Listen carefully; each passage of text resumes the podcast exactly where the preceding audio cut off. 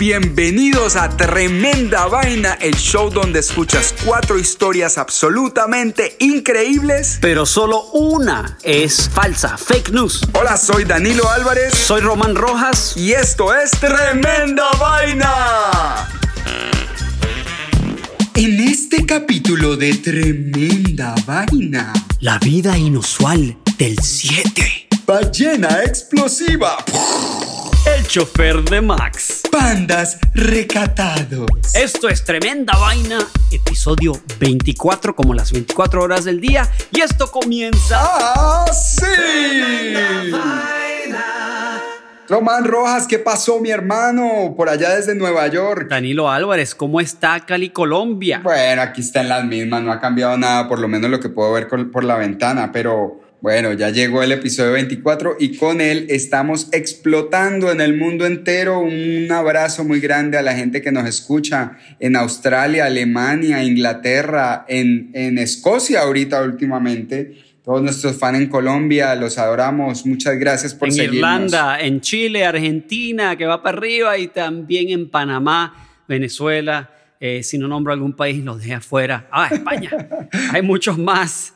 Y gracias por escucharnos. Y les recordamos a nuestros oyentes cuatro historias increíbles, imposibles de creer, pero una de ellas es fake news. Aquí estamos haciendo un servicio a la comunidad, Román, ¿sí o no? Así es, así es. Así aprenden a ver cuando le mienten. Y ahora vamos a revelar cuál fue el fake news del episodio pasado, episodio número 23, Román. Ok, vamos, a, re- vamos a, a decir cuáles fueron las historias del episodio 23 y revelaremos cuál es la falsa. Ok, la primera historia. Rey en Castillo de Arena. Sí, señor, esa es la del monarca de Río de Janeiro y su pomposo hogar en la playa. Segunda historia. Jane de la Selva. Esa fue la de la mujer que fue criada por simios en la selva colombiana. La historia número 3. Enamorado de las chanclas. Esa es la del hombre que se robaba las chanclas de los vecinos y dormía románticamente con ellas. Y la historia número 4 fue Capricho Espacial. Sí, señor, del millonario Gianluca que le concederá a su novia el caprichito de viajar a la estación espacial para hacer el amor en gravedad cero. No le pidió nada a la jovencita.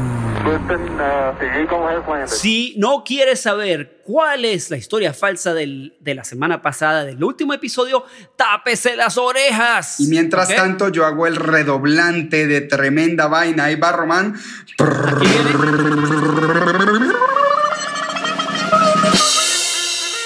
La historia falsa del episodio número 23 de Tremenda Vaina fue Capricho Espacial. Ay, no, Román.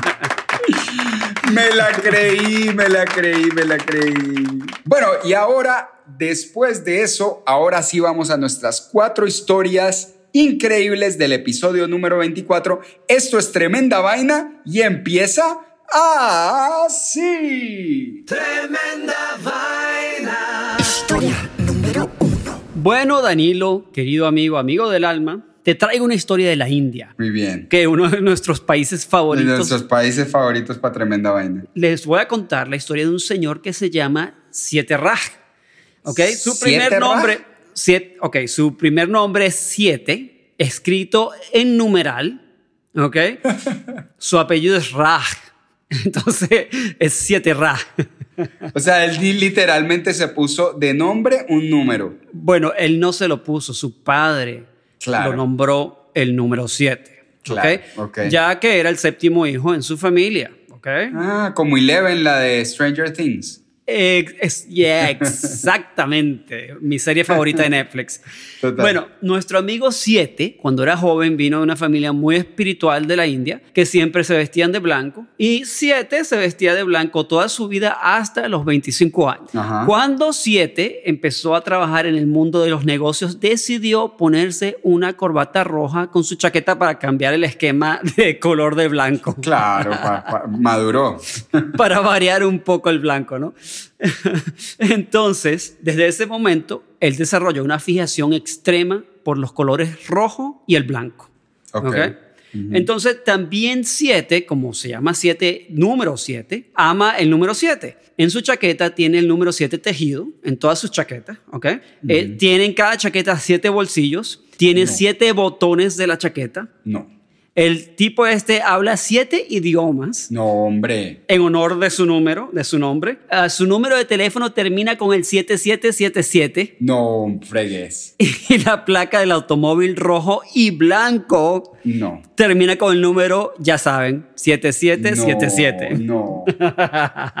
fregues. Mira, 7 está vestido, como ya saben, con un traje rojo y blanco, conduciendo un automóvil rojo y blanco y viviendo en una casa roja y blanca. Por fuera es roja y blanca, por dentro es roja y blanca. Todas las pertenencias de su casa son rojas y blancas. Los platos, el baño, la televisión, las medias que se pone, o sea, todo absolutamente en su vida es rojo y Qué blanco. loco, qué man más quemado. Hasta la esposa y sus hijos se visten de rojo y blanco, Danilo.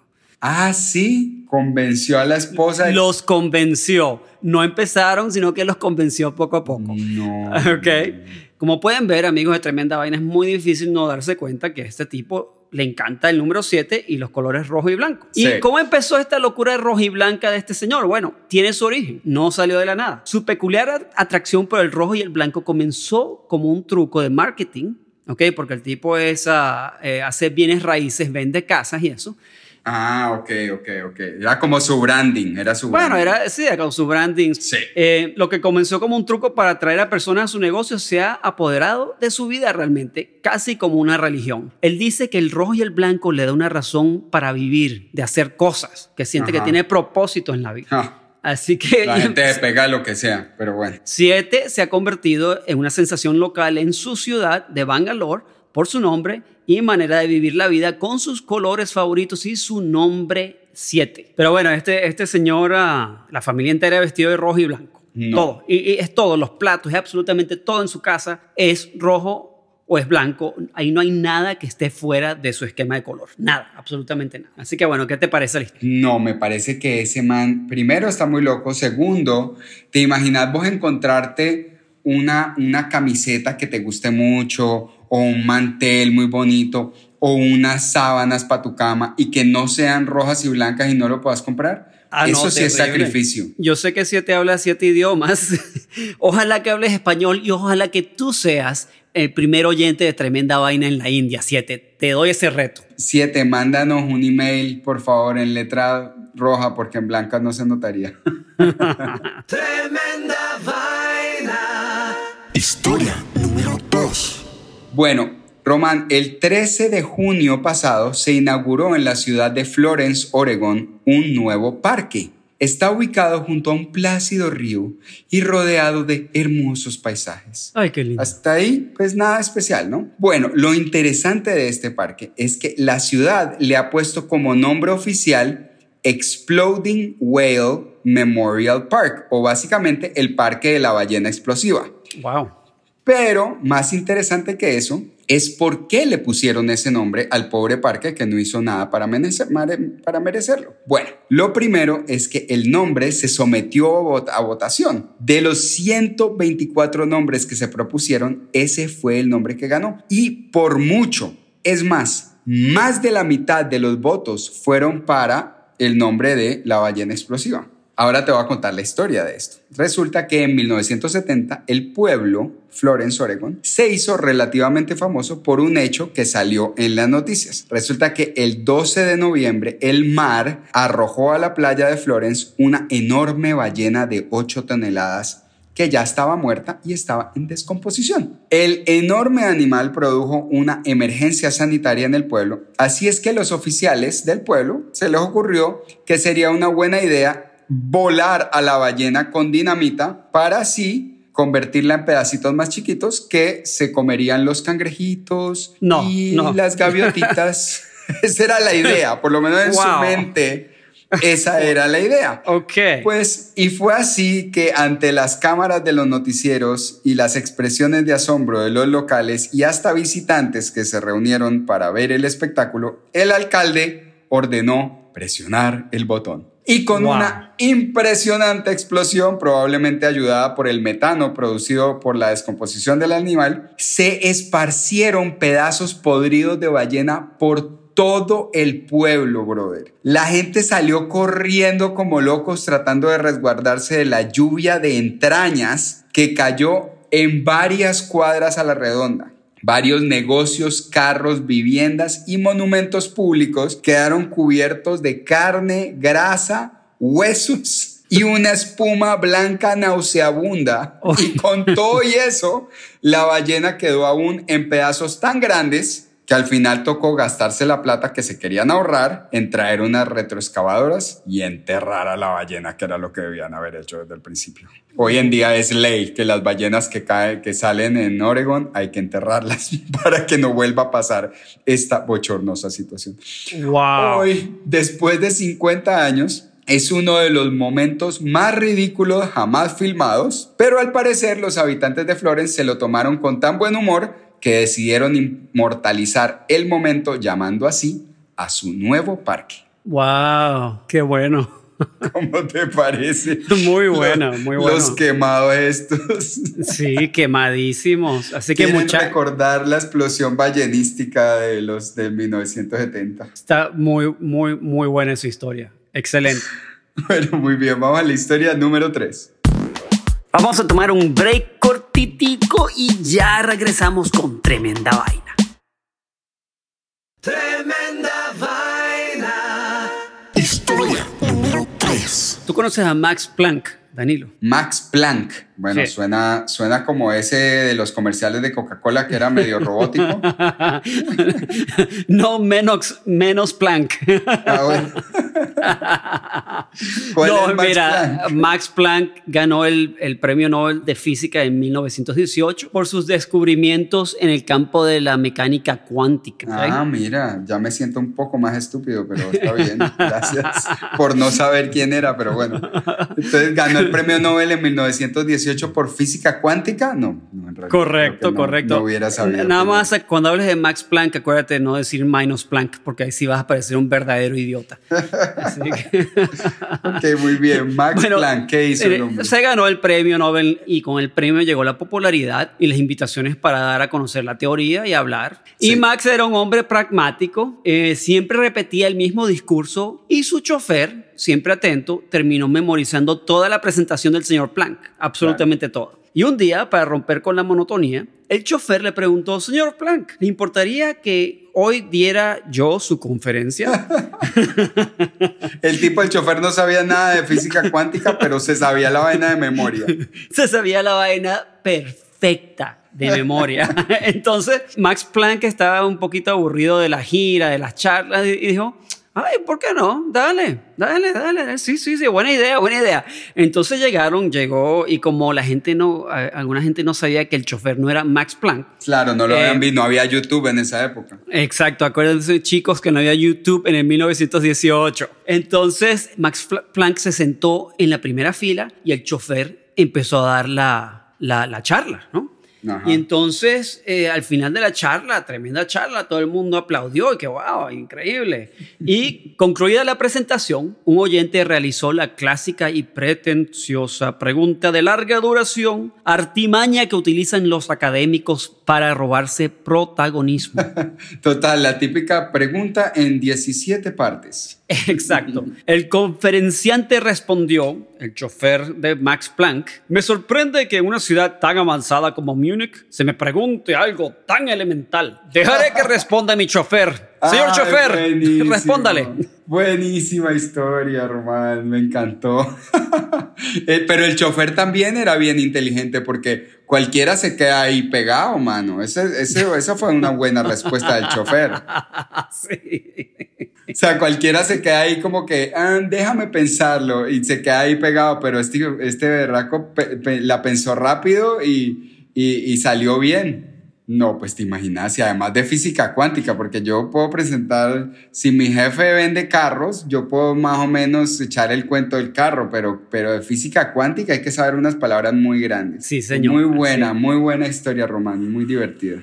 Tremenda vaina. Historia número 4. Esta, Román, es una historia de amor. lealtad y rectitud. Ponme una musiquita ahí, Román, por favor. Lloro, Es- lloro, voy a llorar. Es una historia de la que todos, y cuando digo todos me refiero a todos, deberíamos aprender un poco. Resulta, Un chin, como dicen los chin. dominicanos. resulta que en el zoológico de San Francisco vive una pareja de pandas muy queridos por el público, llamados Jin Yang y Lily. Los pandas, que son uno de los animales más admirados por el ser humano, tienen un gran problema en la parte reproductiva de su vida aquí entre nos. Ajá. Resulta que simplemente no le jala mucho a la cuestión sexual, no es lo de ellos, ¿me entiendes? Lo de ellos es sentarse, comer bambú, jugar por ahí, pero de aquello, wiki wiki, nada. O Y poco. no de, no de Wikipedia, el otro Wiki No, Wiki. del otro wiki wiki. En cautiverio, los pandas pueden vivir hasta 30 años y alcanzan su edad adulta entre los 4 y 8 años, pero resulta que las hembras solo son fértiles durante dos o tres días cada primavera. Por eso, aunque técnicamente salieron de la lista de animales en, en peligro de extinción en 1990, los científicos todavía están haciendo grandes esfuerzos por regresar la especie a una población de números estables. Pero bueno, Volviendo a Jin Yang y a Lily en, eh, en San Francisco, resulta que estas dos joyitas llevan 10 años juntos y de aquello nada, papá. Como te imaginarás, parte de la labor de los zoológicos es hacer que sus animales se reproduzcan para no tener que traer más especies de su hábitat natural. Claro. Pero estos pelados simplemente no quieren salir del friend zone. O sea, como decía Ana, como decía Ana Gabriel, amigos, simplemente amigos y nada más. Ay, ay, ay. Bueno, pues a los biólogos del zoológico se les ocurrió una idea. Harían una ceremonia de matrimonio para ver si los pandas veían que tal vez el compromiso era un poco más serio y tal vez empezaban a verse el uno al otro como algo más que compañeros de habitación. Así es que convocaron a todos los empleados del zoológico y en una ceremonia que transmitieron por YouTube Live en septiembre del año pasado, Jin Yang y Lily contrajeron matrimonio ante los ojos del mundo. Ah, Al parecer, la idea funcionó porque el mes pasado el zoológico de San Francisco anunció que Lily está embarazada y esperan que con suerte en septiembre del 2020 Jin Yang se convierta en un orgulloso papá que seguramente le enseñará a su cachorro la importancia de esperar al matrimonio y no ir por ahí metiendo la pata. Oye, pero qué, qué juiciosos estos osos. Así ¿ah? es. Estos es, pandas. que, es que la hicieron como es. El panda dijo, no, un momentico, aquí me trajeron una jeva, me la echaron en la jaula y ¿qué quieren? Pues que yo arranque de pipiloco por ahí. No, no, no. Aquí las cosas como son. De pipi loco. Ok. Así es que muy elegante Don Panda. Y mira que ni corto ni perezoso, ya con el anillo en la mano, pues ya se puso, se puso ocupado y se puso a hacer la vaina. Wow, Dios mío, qué, qué pureza. Qué pureza Ahora, estos animales. ¿quién, quién sabe si fue casualidad, pero todo el mundo está diciendo que este panda es un señor muy, muy juicioso. Tremenda historia, Danilo. Me encantaron tus historias hoy. De verdad que es muy buenas tus historias hoy. Tremenda vaina. Bueno, muchas gracias y la verdad que muchas gracias a nuestros oyentes por escucharnos y ahora quedan ustedes con la difícil misión de averiguar cuál fue la historia falsa del episodio 24 de Tremenda Vaina. Así es, así es, así es. Así que muchachos, tienen una semana hasta que salga el episodio 25 para ver cuál es la historia falsa. y nos escriben por cualquiera de las redes sociales. Estamos en Facebook, estamos en Instagram. No nos falta sino TikTok. Todas las demás por ahí nos pueden escribir y ahí estaremos en Tremenda Vaina esperando a sus respuestas y veremos si en realidad son tan buenos para pillarse cuál fue la historia endemoniada de hoy. Muy buena esa voz. Bueno, que, bueno Danilo, eh, con muchas ganas de que vuelvas a Nueva York. Bueno, Ah. algún día yo también, eh, la verdad, Román, extraño mucho Nueva York y bueno, nada, extraño que nos juntemos a hacer un tremenda vaina que se va a hacer el tremenda vaina, la reunión, como cuando menudo se volvió a juntar. Exactamente, exactamente. Bueno, queridos amigos de Tremenda Vaina, gracias por escucharnos y acuérdense de suscribirse en su plataforma favorita. Y estamos en todas las plataformas. Así que hasta la próxima. Los queremos mucho. Esto fue Tremenda Vaina y termina... Ah, sí. Oh, sí.